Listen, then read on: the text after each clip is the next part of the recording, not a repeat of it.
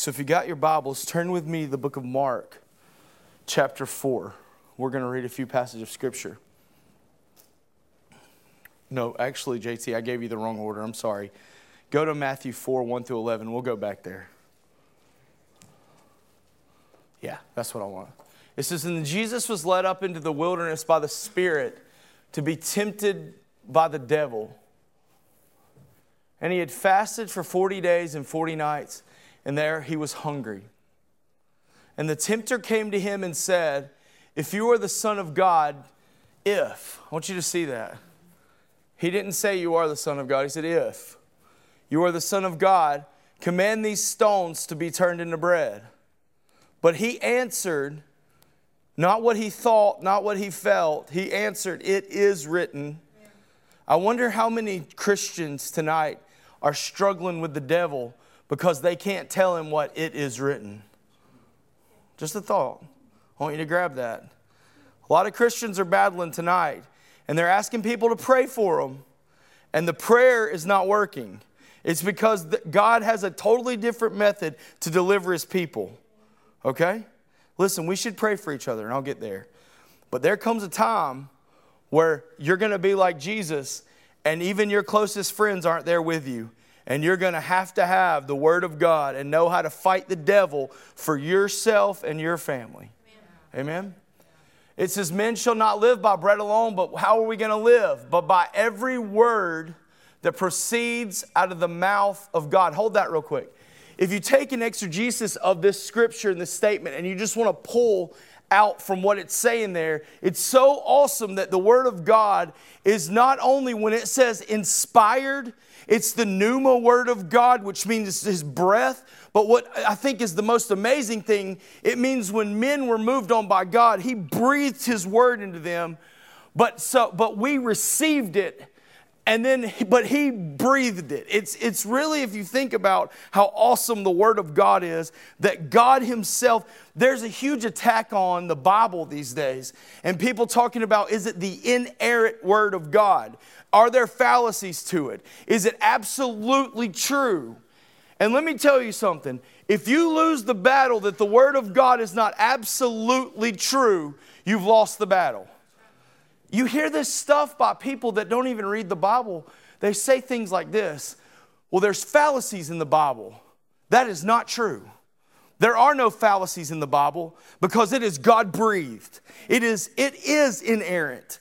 The Word of God has been breathed. That's why when we call them the authors of the books, we are really teaching a principle that's not biblical. There is no authors of this, these books, but men that were moved on by God who He told what to write. The Holy Spirit was the author of the Word of God. It was divinely ordained by God. It's forever established, the Bible says. And I want you to see this when it's in the mouth of a believer Jesus is our example here. He listen, in order I just I'm going to try to slow down. In order for us to get this, we have to understand Jesus had to go the first verses 40 days and 40 nights with no food. Can you go back to the very first verse? We'll get here again. Jesus was led in the wilderness by who? The Spirit. The, de- the devil didn't come after him by the devil's design. The Holy Spirit wanted to teach all of us how we attack the devil. And so, what God did was make Jesus Christ, who was in the flesh, though he was God, the weakest he could make him. 40 days of fasting. He had no strength at all. He was as close to us as he could get. You see what, you see what the Lord's doing there? He puts him in the most frail position and then says, Now I want the devil to attack him because I want to show people that are frail. You feel frail or not sometime? You feel like it's, it's all this evil in the world and you feel like you don't have the power to overcome it? Do you feel sometimes there's sin that battles you and you don't feel like through temptation you can overcome? You ever feel that frailty of life? Paul put it this way when I would good, do good, evil is there. I do the opposite. When I don't want to do evil, I end up doing the evil I don't want to do. There's a fleshly body that we feel frail about. The same way we have to overcome is through the Word of God. Go back to verse 4 and we'll keep going. He says, It is written, man shall not live by bread alone, but by every word that proceeds out of the mouth of God. F- five. Then the devil took him up into the holy city, set him on the highest point of the temple, and said to him, If you are the Son of God, if, if, how many people in this room tonight are being attacked by the devil because he says, if? If you are so important to God, then why is he letting this happen? He uses that on people all the time.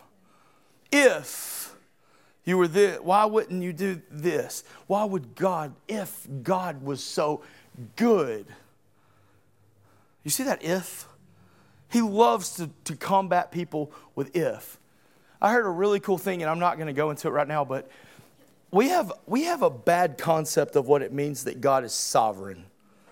We have almost made people hate God by saying, oh, well, he's just sovereign and he just can do what he wants to. So when somebody's child dies, we, we in the church don't understand what we're talking about, so we throw out churchy phrases like, well, God's just sovereign.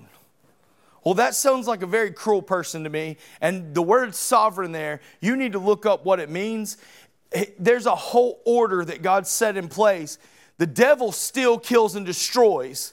God's sovereignty chose to give us dominion and give us free reign. And what we did with it was mess it up and sin. And He had to make a plan to redeem us from the fallen nature. Sovereign means supreme over all. His supremacy gave us free will because He didn't want robots. So be careful when you tell people, oh, well, God is just sovereign. That's a southern, too much time in church, not enough time with God thing. Study your Bible. Don't tell people that. Think about what you would feel about God if you lost a loved one early or something bad happened in your marriage. Well, your wife left you and you look at him and say, Oh, well, God is just sovereign. You just said to them, God's a bad guy. There is no darkness in God. There's no shadow of turning in him. He is good and he's only good. Every good and perfect gift comes from God. Do you see how the word of God combats foolishness and ignorance and the devil? You know why people's marriages break up? Because of their flesh and the fallen nature, and they don't submit that flesh to the Holy Spirit and walk in the Spirit and not in the flesh. It's not God. So be careful how you flippantly throw things out there about God. Be an ambassador of Him and represent Him well because He is good. Amen? So he said, if the devil is going to hit you with ifs. And that's why a lot of Christians are in bad posture and positions because he's hitting their mind with ifs and they have nothing to come back and say, It is written. And in Pentecostal churches, what we do is uh, we, I'm fighting depression and I'm getting under attack and pray for me. They want to come down here in the magic anointing oil. There's power in the anointing oil. Do understand what I'm saying? I'm talking about some magic fix. Well, I've been anointed 14 times and I'm still battling. Sounds like to me you've misunderstood something how the kingdom works. Does, do we anoint with oil? Absolutely. Why? Because the word says, if anyone is sick among you, let him call for the elders of the church and anoint them. It also says that we anoint leadership. It started all the way back with Moses and it goes all the way through. They've laid hands of the presbytery and they've commissioned you and they've anointed you. That's so biblical. I do not see, listen to me, it happens sometimes.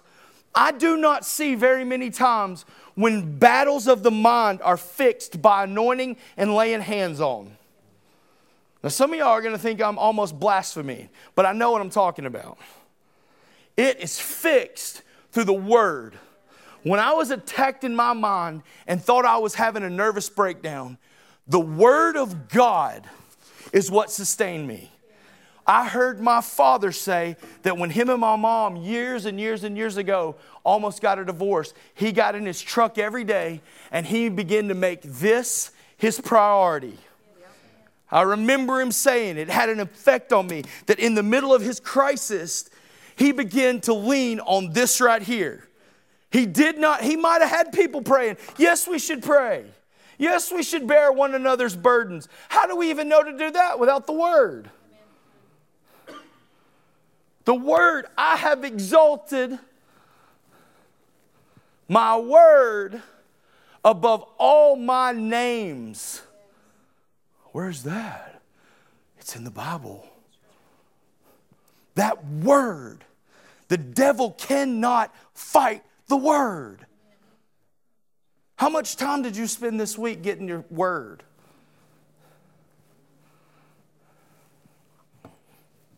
A question. Y'all look weird today. So, when the next time somebody tells you they're fighting anxiety and depression, tell them to come up here. We should pray for them. Don't misunderstand me. We should tell them we're united and we believe God can heal minds. I've done it, I've called them up here. But the next thing you need to follow it with is there are no silver bullets and there's no quick fixes. I need you to begin to meditate on the word. If it means in trouble and good times, you get this Bible for five minutes every morning and you read it out loud to yourself. Faith comes by hearing, and hearing good sermons. That's how America looks at it. Faith comes by hearing, and hearing polished sermons. No. No. These little three point make you feel good sermons, everybody leaves shouting and happy, will not get you through the week. It's like my breakfast every morning. That bear claw kicks, it doesn't sustain. There's no protein, it's just carbs. You feel good after you eat the bear claw, but in about two hours, all the people that have eaten eggs and all this protein, they're still full. And I'm going, man, where's the next Pop Tart going? That's how a lot of Christians look. Y'all are shaking your head. It's a good, feel good, sugar high sermon. It don't have any scripture in it at all. It's telling us how to live and have a good life and how to be blessed. And we're all happy and we leave our churches in America, and in about two hours, we're as empty as we came in. Amen. So he quotes another scripture, verse 7. I got to get going. Jesus said to him again, It is written. He came at him the third time and he says, It is written. Have I made my point with this? Ephesians, did I give you Ephesians? Everybody knows Ephesians, but look at Ephesians 6 10 through 18. Finally, my brothers, be strong in the Lord and in the power of his might. Put on the whole armor of God that you may be able to withstand against the schemes. I grew up as a kid reading that word as wiles, tricks of the devil. And the Bible actually says if you read more, see, Scripture interprets Scripture. That's what's awesome about studying the Bible. So you take that Scripture and think about the schemes of the devil. You should ask yourself when you read that, what are his schemes?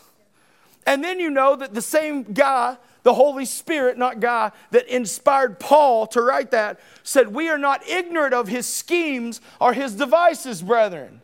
How do we see his devices? Scripture interprets Scripture. So now let's look at how he worked. How did he work in the Garden of Eden in the beginning?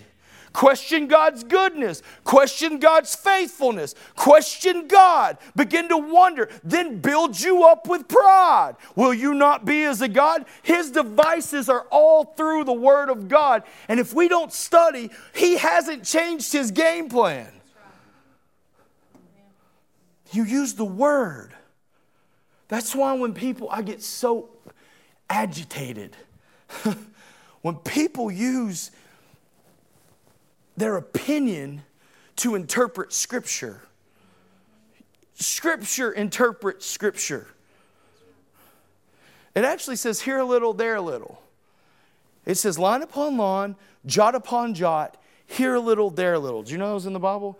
Probably if you're reading some other version, it's not going to say jot upon jot, or, but it could. It's just saying you build it like a puzzle. You keep, in, you keep reading it and it starts going together. Everybody cool with that? So, the schemes of the devil, verse 12. For our fight is not against flesh and blood. Well, there's another thing the Bible tells you. Stop thinking it's people.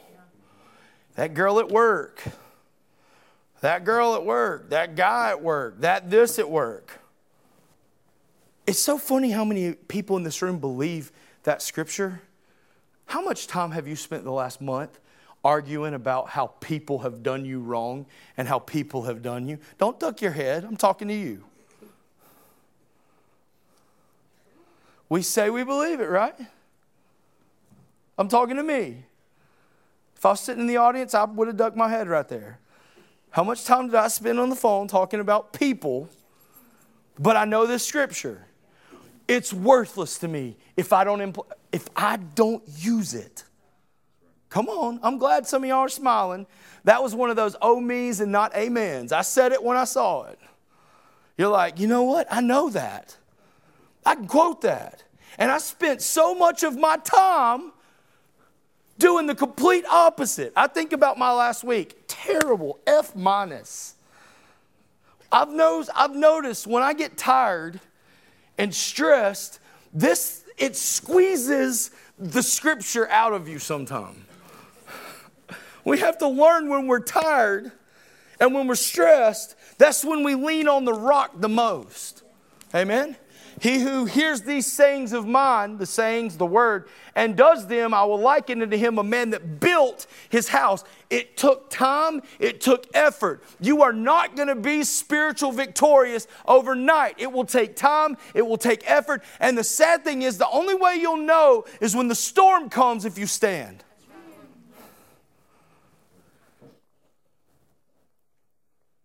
Oh, that guy had a pretty house on the sand. This ain't in my notes, Adam. I just feel this. It was pretty. Oh, he had a beachfront house. It was built on the sand. Boy, he shouted in church. He paid his tithes. He sang on the praise team. He taught Sunday school. He was an usher. Boy, his house was pretty. Man, he moved in the altar services. I enjoy that church. But during the week, that rock foundation wasn't really that important to him. And then he comes and he looks at you and says, My life is under attack, and I have nothing to stand on. My beautiful life and next thing you know, you're like, man, weren't they in church here for three years? Where are they now? In the bar? How did that happen?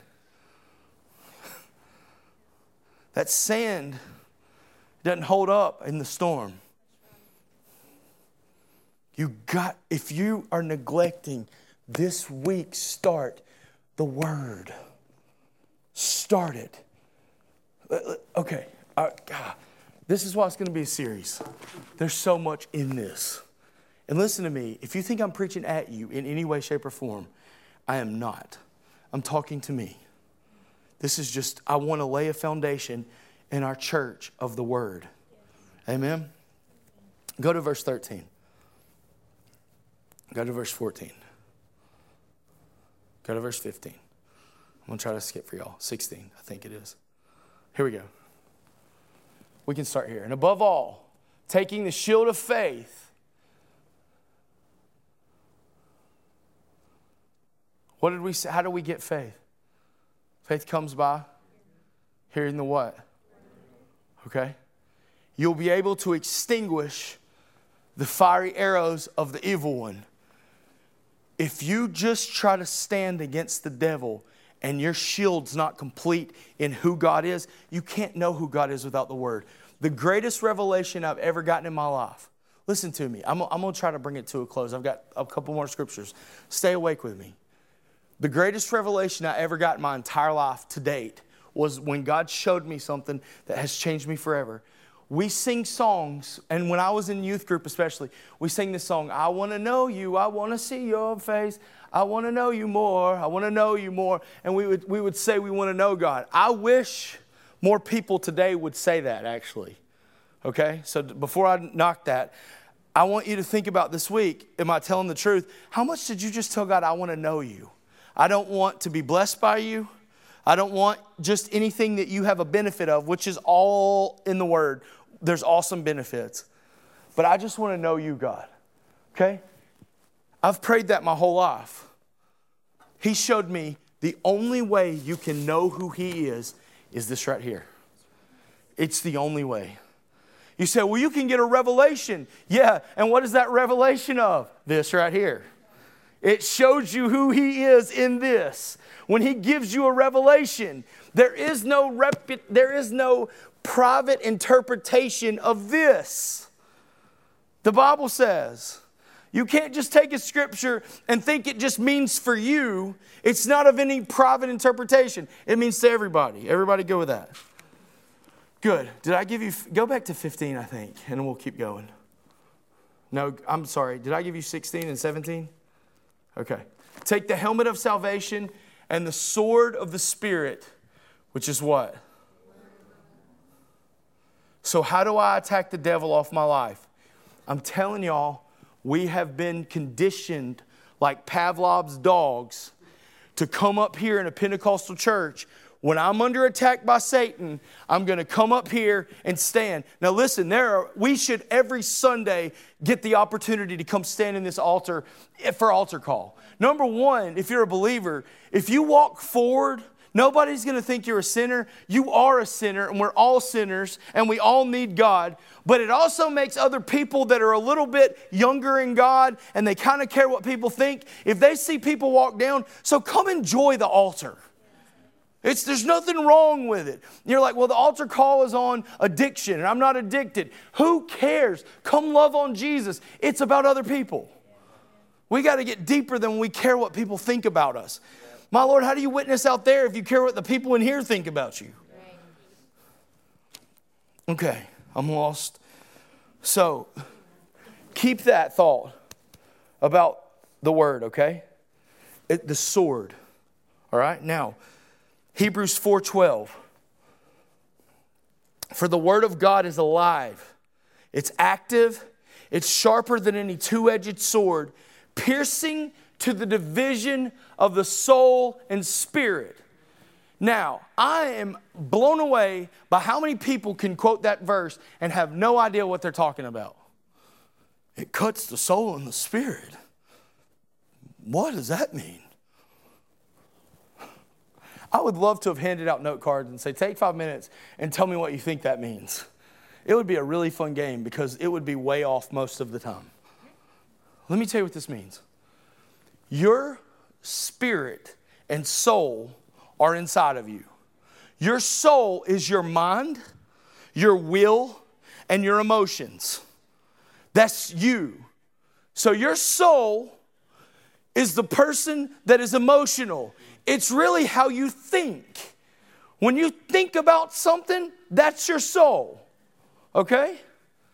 And you're thinking, it's never, ever, ever, ever, ever, ever, ever in the Bible said a soul would live forever. God breathed in man and he became a living spirit, right? We became alive. So what happens? When he cuts, you're living life, your emotions are attached to situations, you're not sure how to live or where to go from the look of this, I'm the only one that's ever been there. You ever been there? Mm-hmm. I'm not sure about my kids. I'm not sure about this job situation. I'm not sure about how I feel about this person. I'm not sure about should I do this or should I do that. And your emotions are all attached to it. This person hurt me. My emotions and my thought says, smack them. But he says, in the middle of the storm, This will cut your emotional person away and let your spirit man make the right decision. It will go, that's why we're making so many decisions based off our emotions and our eyes. And this Bible says, hey, it's not just the sword of the Spirit to fight the devil, the second side of that sword is to fight you. It will cut against what you want to do and your will, it'll tell you stuff like this You should love your enemies.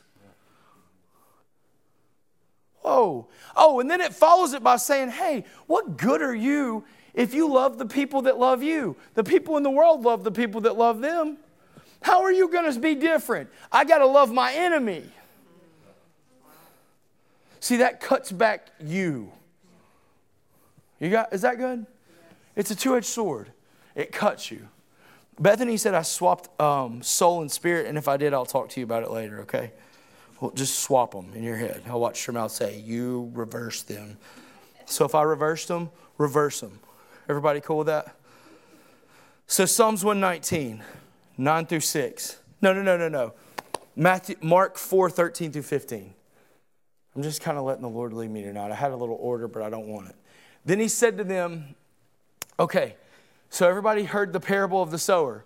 He went out and sowed the seed. Some fell on the hard ground, some fell on the thorny ground, some fell on the stony ground, and some fell on the good ground, okay? And his disciples come up to him, and you know they got to be embarrassed because they've been with him now a long time. And they're like, We have no idea what you're talking about. They're like, You're talking about a sower throwing seed in a field. I'm confused. Let me tell you something. There's a great principle here. Jesus didn't look at him and say, You morons, go figure it out. If you don't understand this, ask him. I, I don't usually start Bible reading before I ask the Lord to give me understanding and give me that rhema word, which means now, that breathed into my situation in my life, right? Because it's a breathed word, it's inspired, which, which is, you know, pneuma, which is where we get pneumatic. You guys that work with tools, pneumatic drills, which means by air. That's what that is, right? Pneumonia, so if you're breathing, it's, it's, it's right there. So look, so he says, Then he said to them after they asked, What are you talking about? Do you not understand this parable? How then will you understand all the parables? Well, he's going to tell you how you understand them all. You ask him. The sower sows the word. So the seed is the word of God. That's clear, okay? All right, let's look at 15. Those that are beside the path, that's the wayside, where the word is thrown, but they hear but they hear Satan comes immediately and takes the word which is sown in their hearts. Stop. Don't go any further. So I want you to see a principle here that God showed me this week. Tonight, I am sowing the seed of the Word of God. Now, there's this hyper faith movement that's like the devil can't cross the bloodline, and we're, the devil's this, and they tell the devil how bad they are as he laughs at them. Because once I said, if you till you talk about this, Jesus is talking here, and I want you to see a principle here. It says, and immediately Satan goes into their heart because it was sown into your hearts tonight, and he takes the seed so there's no fruit. I want you to understand that concept. Some of you, by circumstances outside of your control, are so tired right now. Or maybe some of you have made two bad decisions and your eyes want to close, and the seed that's supposed to grow in there, He will snatch it. Sometimes I think we fellowship too much after church, which nothing wrong with that, but we need more fellowship time outside of church so we can be more about business in church. It's time to get that seed. He will snatch it. So when I saw that, instantly the scripture came to my mind. Once again, scripture interprets scripture. Psalms 119, 9 through 16. How shall a young man keep his way pure? By keeping it according to your word. Keep going. With my whole heart I seek you. Do not allow me to wander from your commandments. Listen, don't let me get so busy that I drift from this. People crack me up sometimes. They're like, How do you pray? I don't really know how to pray. That's because you're not reading your Bible. When you read your Bible, you realize that Jesus is over here and you're about 50 miles that way, and you start figuring out real quick what you should be praying about. When I read this, I instantly feel the Spirit leading my heart, and He'll lead yours to start praying something. That prayer right there God, do not let me get so busy that I neglect this. Don't let me wander away from your commandments. Amen? That's not even my point, but I want you to see it's good stuff. 11. Your word have I hidden in my heart. Man, I could quote this at five years old. But until God gives his revelation of it. So look at this. God showed me. So the devil can come and snatch the word, but he can't snatch what's hidden. Get this. Listen, I don't want it to go right over your head. Stay with me. You ever played hide and go seek? And the person that's usually not the brightest usually always gets found because they pick the dumbest places to hide. like they're like, all right, we're gonna go hide. And they like go, they don't even, they like get behind the curtains and like half their body sticking out and their feet sticking out. I, I think that's how we do the devil sometimes. The person that hides really good, it takes some time. You ain't gonna find it. Even when the game's over, you gotta tell them it's over because they're hidden good. You can't even find them with the lights on. Think about what I'm saying. The devil can snatch it. If we're not careful, we'll be so flippant with it that he snatches it right out of our heart. We hear it, we like it, we agree to it, and then the devil comes and says, No, you, you haven't hid that. It takes time to hide it. When we hear sermons, we should meditate on them. That's why we should write stuff down when we hear. Pat, you think pastors just have that big an ego that they just want to see you taking notes? No, you take notes so on Monday when you go back, you can hide that deep down so you don't commit sin against the Lord. This word has to be hidden or he'll snatch it from you.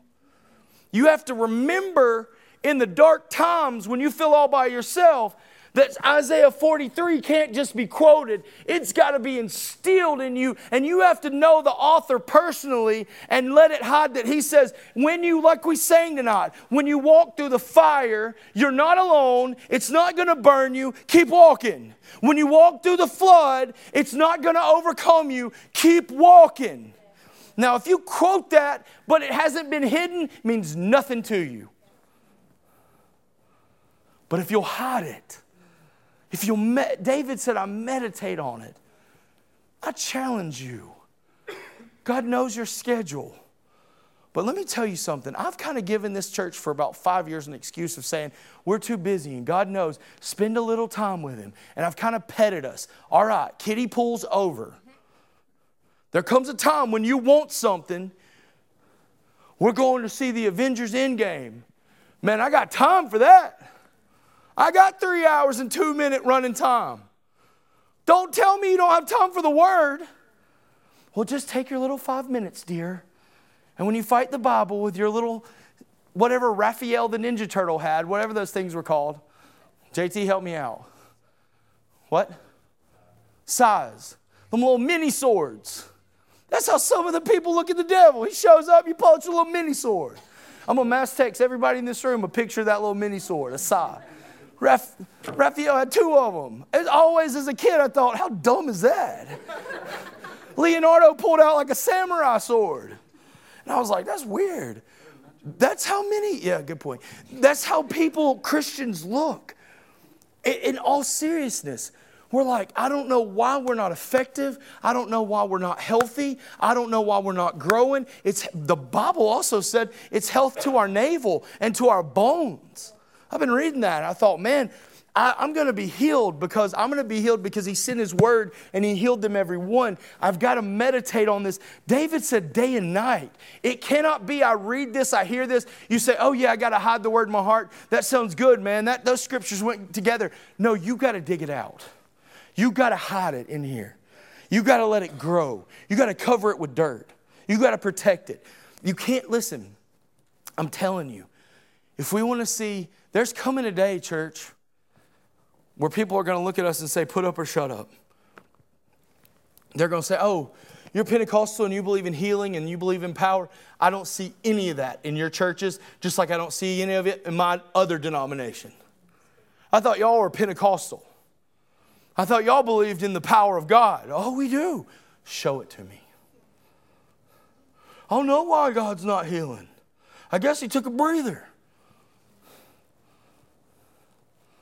No, this is no longer a priority to the believer. I could prove it to you and embarrass the church. Sunday morning, I could give us a basic 20 question Bible test, and I'll tell you the average answers. It would be an F. But boy, let me tell you about my Netflix shows. Am I telling you the truth? It says, speak the truth in love. He's calling you to your word. That word have I hid. If I'm not hidden it, that means I'm going to sin against you. Because what is sin? People are like, oh, I, I, when you do bad. No, no, no. This tells you clearly what sin is it's a violation of the law. When you violate the lawgiver, it's sin. When you don't care to know his laws, case in point, go drive through some random state you've never been to and go 65 miles an hour down every road. You'll find out what happens when you say, I didn't know it was 35 in Wisconsin on this road. That Wisconsin state trooper is going to tell you, Thank you and have a great day. It'll be $250. Ignorance of the law is no excuse.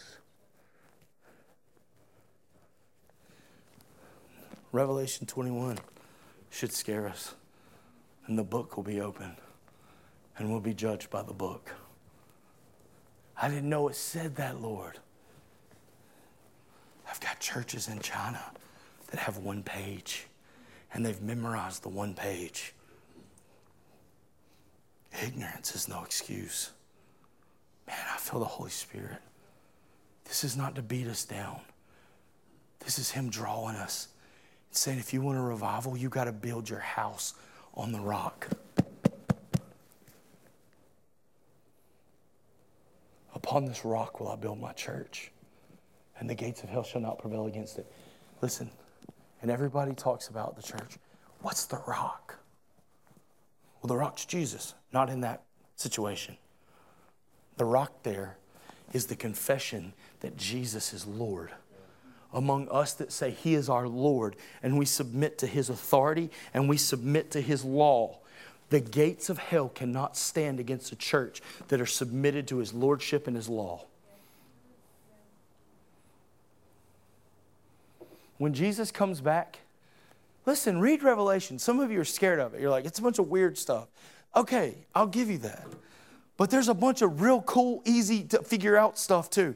That's why you have these things called study Bibles. So funny to me. We can figure out anything we want in technology, but we're like, the Bible, though, that's too hard to understand. Liar. It's easy to understand. Jesus is going to come back with the saints, and it says he's going to spit a sword out of his mouth and consume the devil. Now, when I was a kid in children's church, I thought how cool that would be. I saw Jesus, flaming white hair, like they described him, on a white horse, and like literal swords coming out of his mouth. As I've became older and read more and grown by what? The sincere milk of the word. Start with the milk, go to the meat. I realized this is sharper than I read it to you. The sword that he's going to bind the devil with is the same one he bound the devil with when he was tempted, when he was in his flesh. He's going to say, It is written. He's going to bind him. He's going to tell him to bind him, and the word of his mouth will consume his enemies. That's how powerful this is. What are we going to do with it? I, was talking to a guy today that's not saved. He was talking about how women are trouble. And I said, That's funny you said that. Because this book that I believe in tells you that the wrong women are trouble. It actually says a whore is a deep ditch, and many fall therein. Many mighty have fallen in and never recovered. He was like, Whoa, that's in the Bible? And I was like, Oh man, women knowledge was way before all these guys came out. These people we know now. Casanova had nothing on Solomon. You want to know how to live a good life? Proverbs tells you. You want to know how to pick a good mate? Proverbs tells you.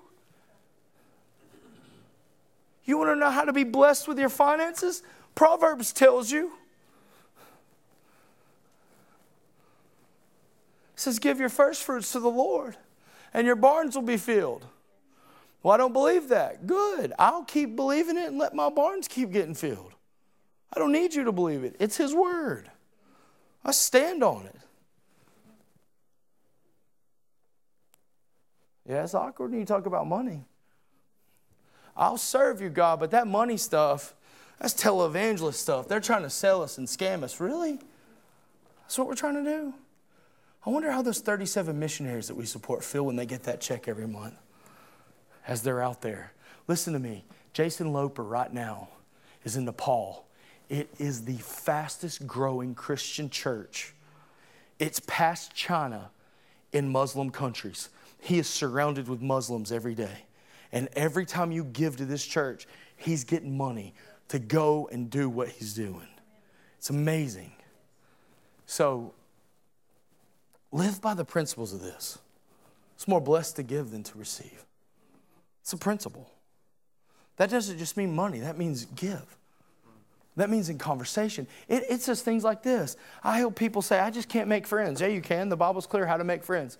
He who wants friends does what? Shows himself friendly. She just quoted it.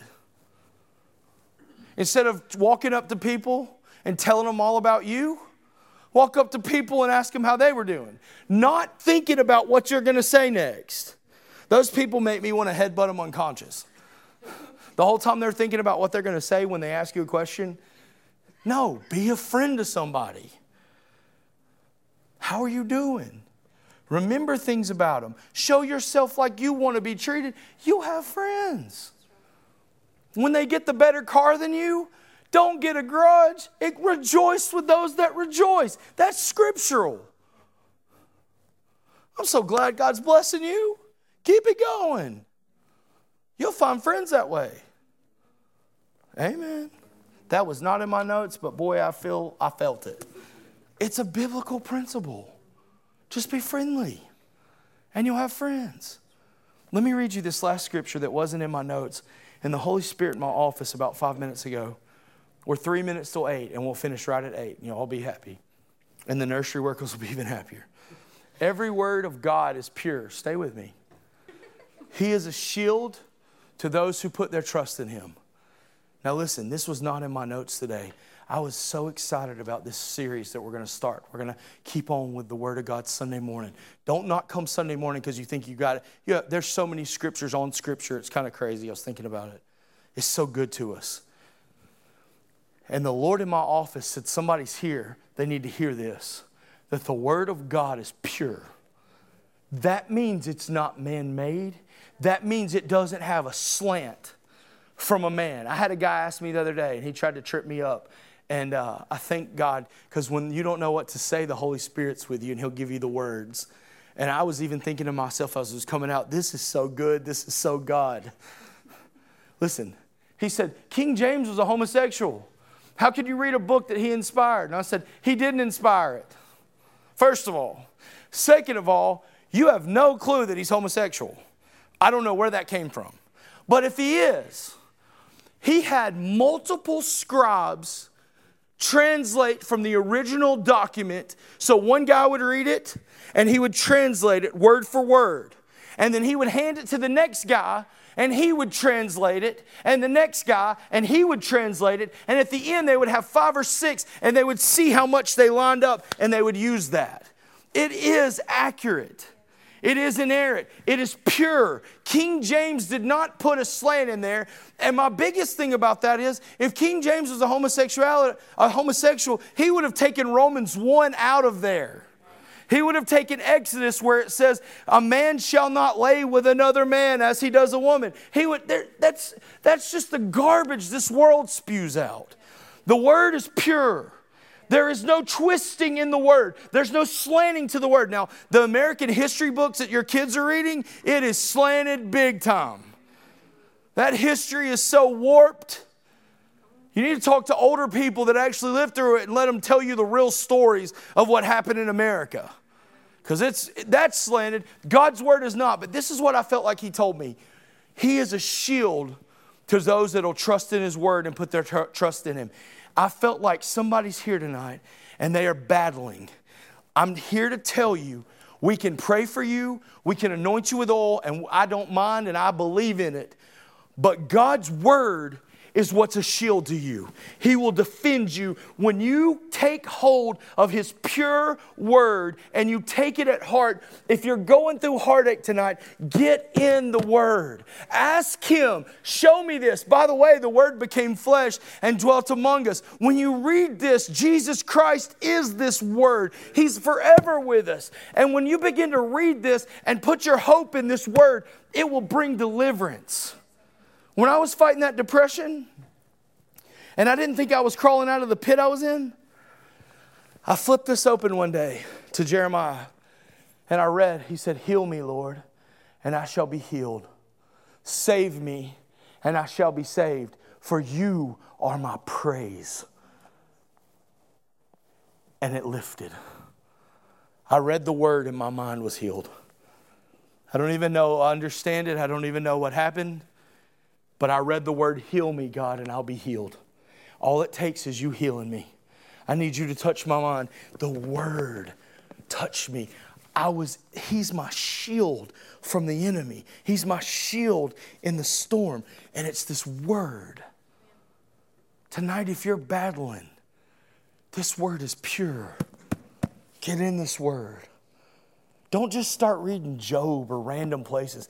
Ask him where he wants you. Ask him to show you. Song of Solomon, don't go there unless he tells you to. There's good stuff in there, but you just got to be careful with what you read.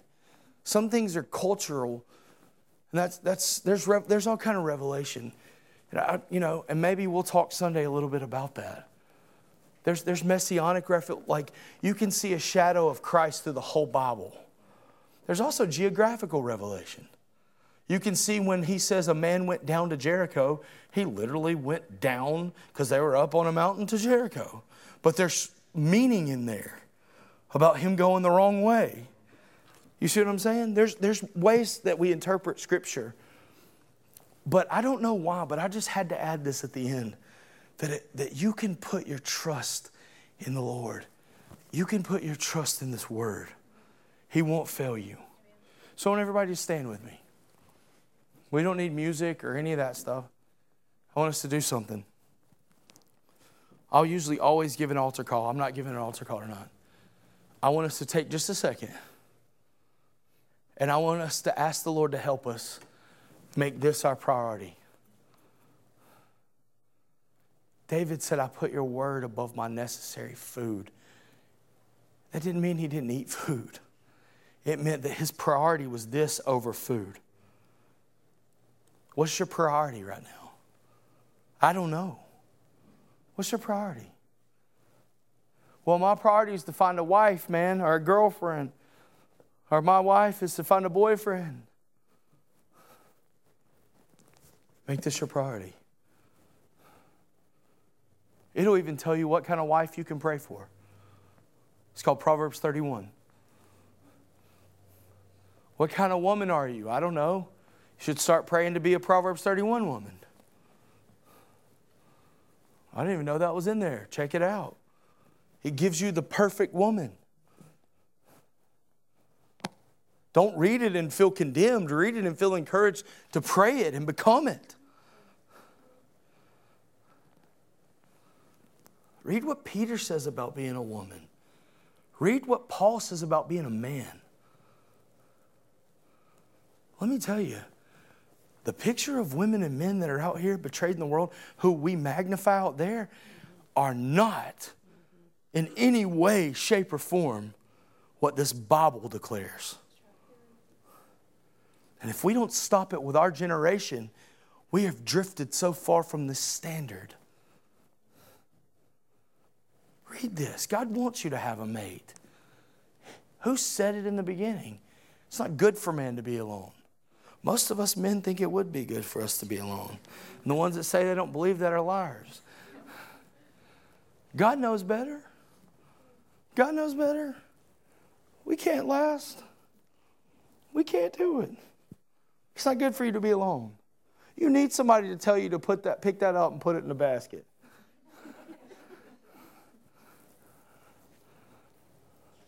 Amen. He's, he's got you. But I just want to take two minutes, not even that long. And I want everybody to bow their heads, close your eyes. And I want you to let the Lord search you and just tell him what I did. Lord, help me read your word. Help me make your word a priority, Jesus.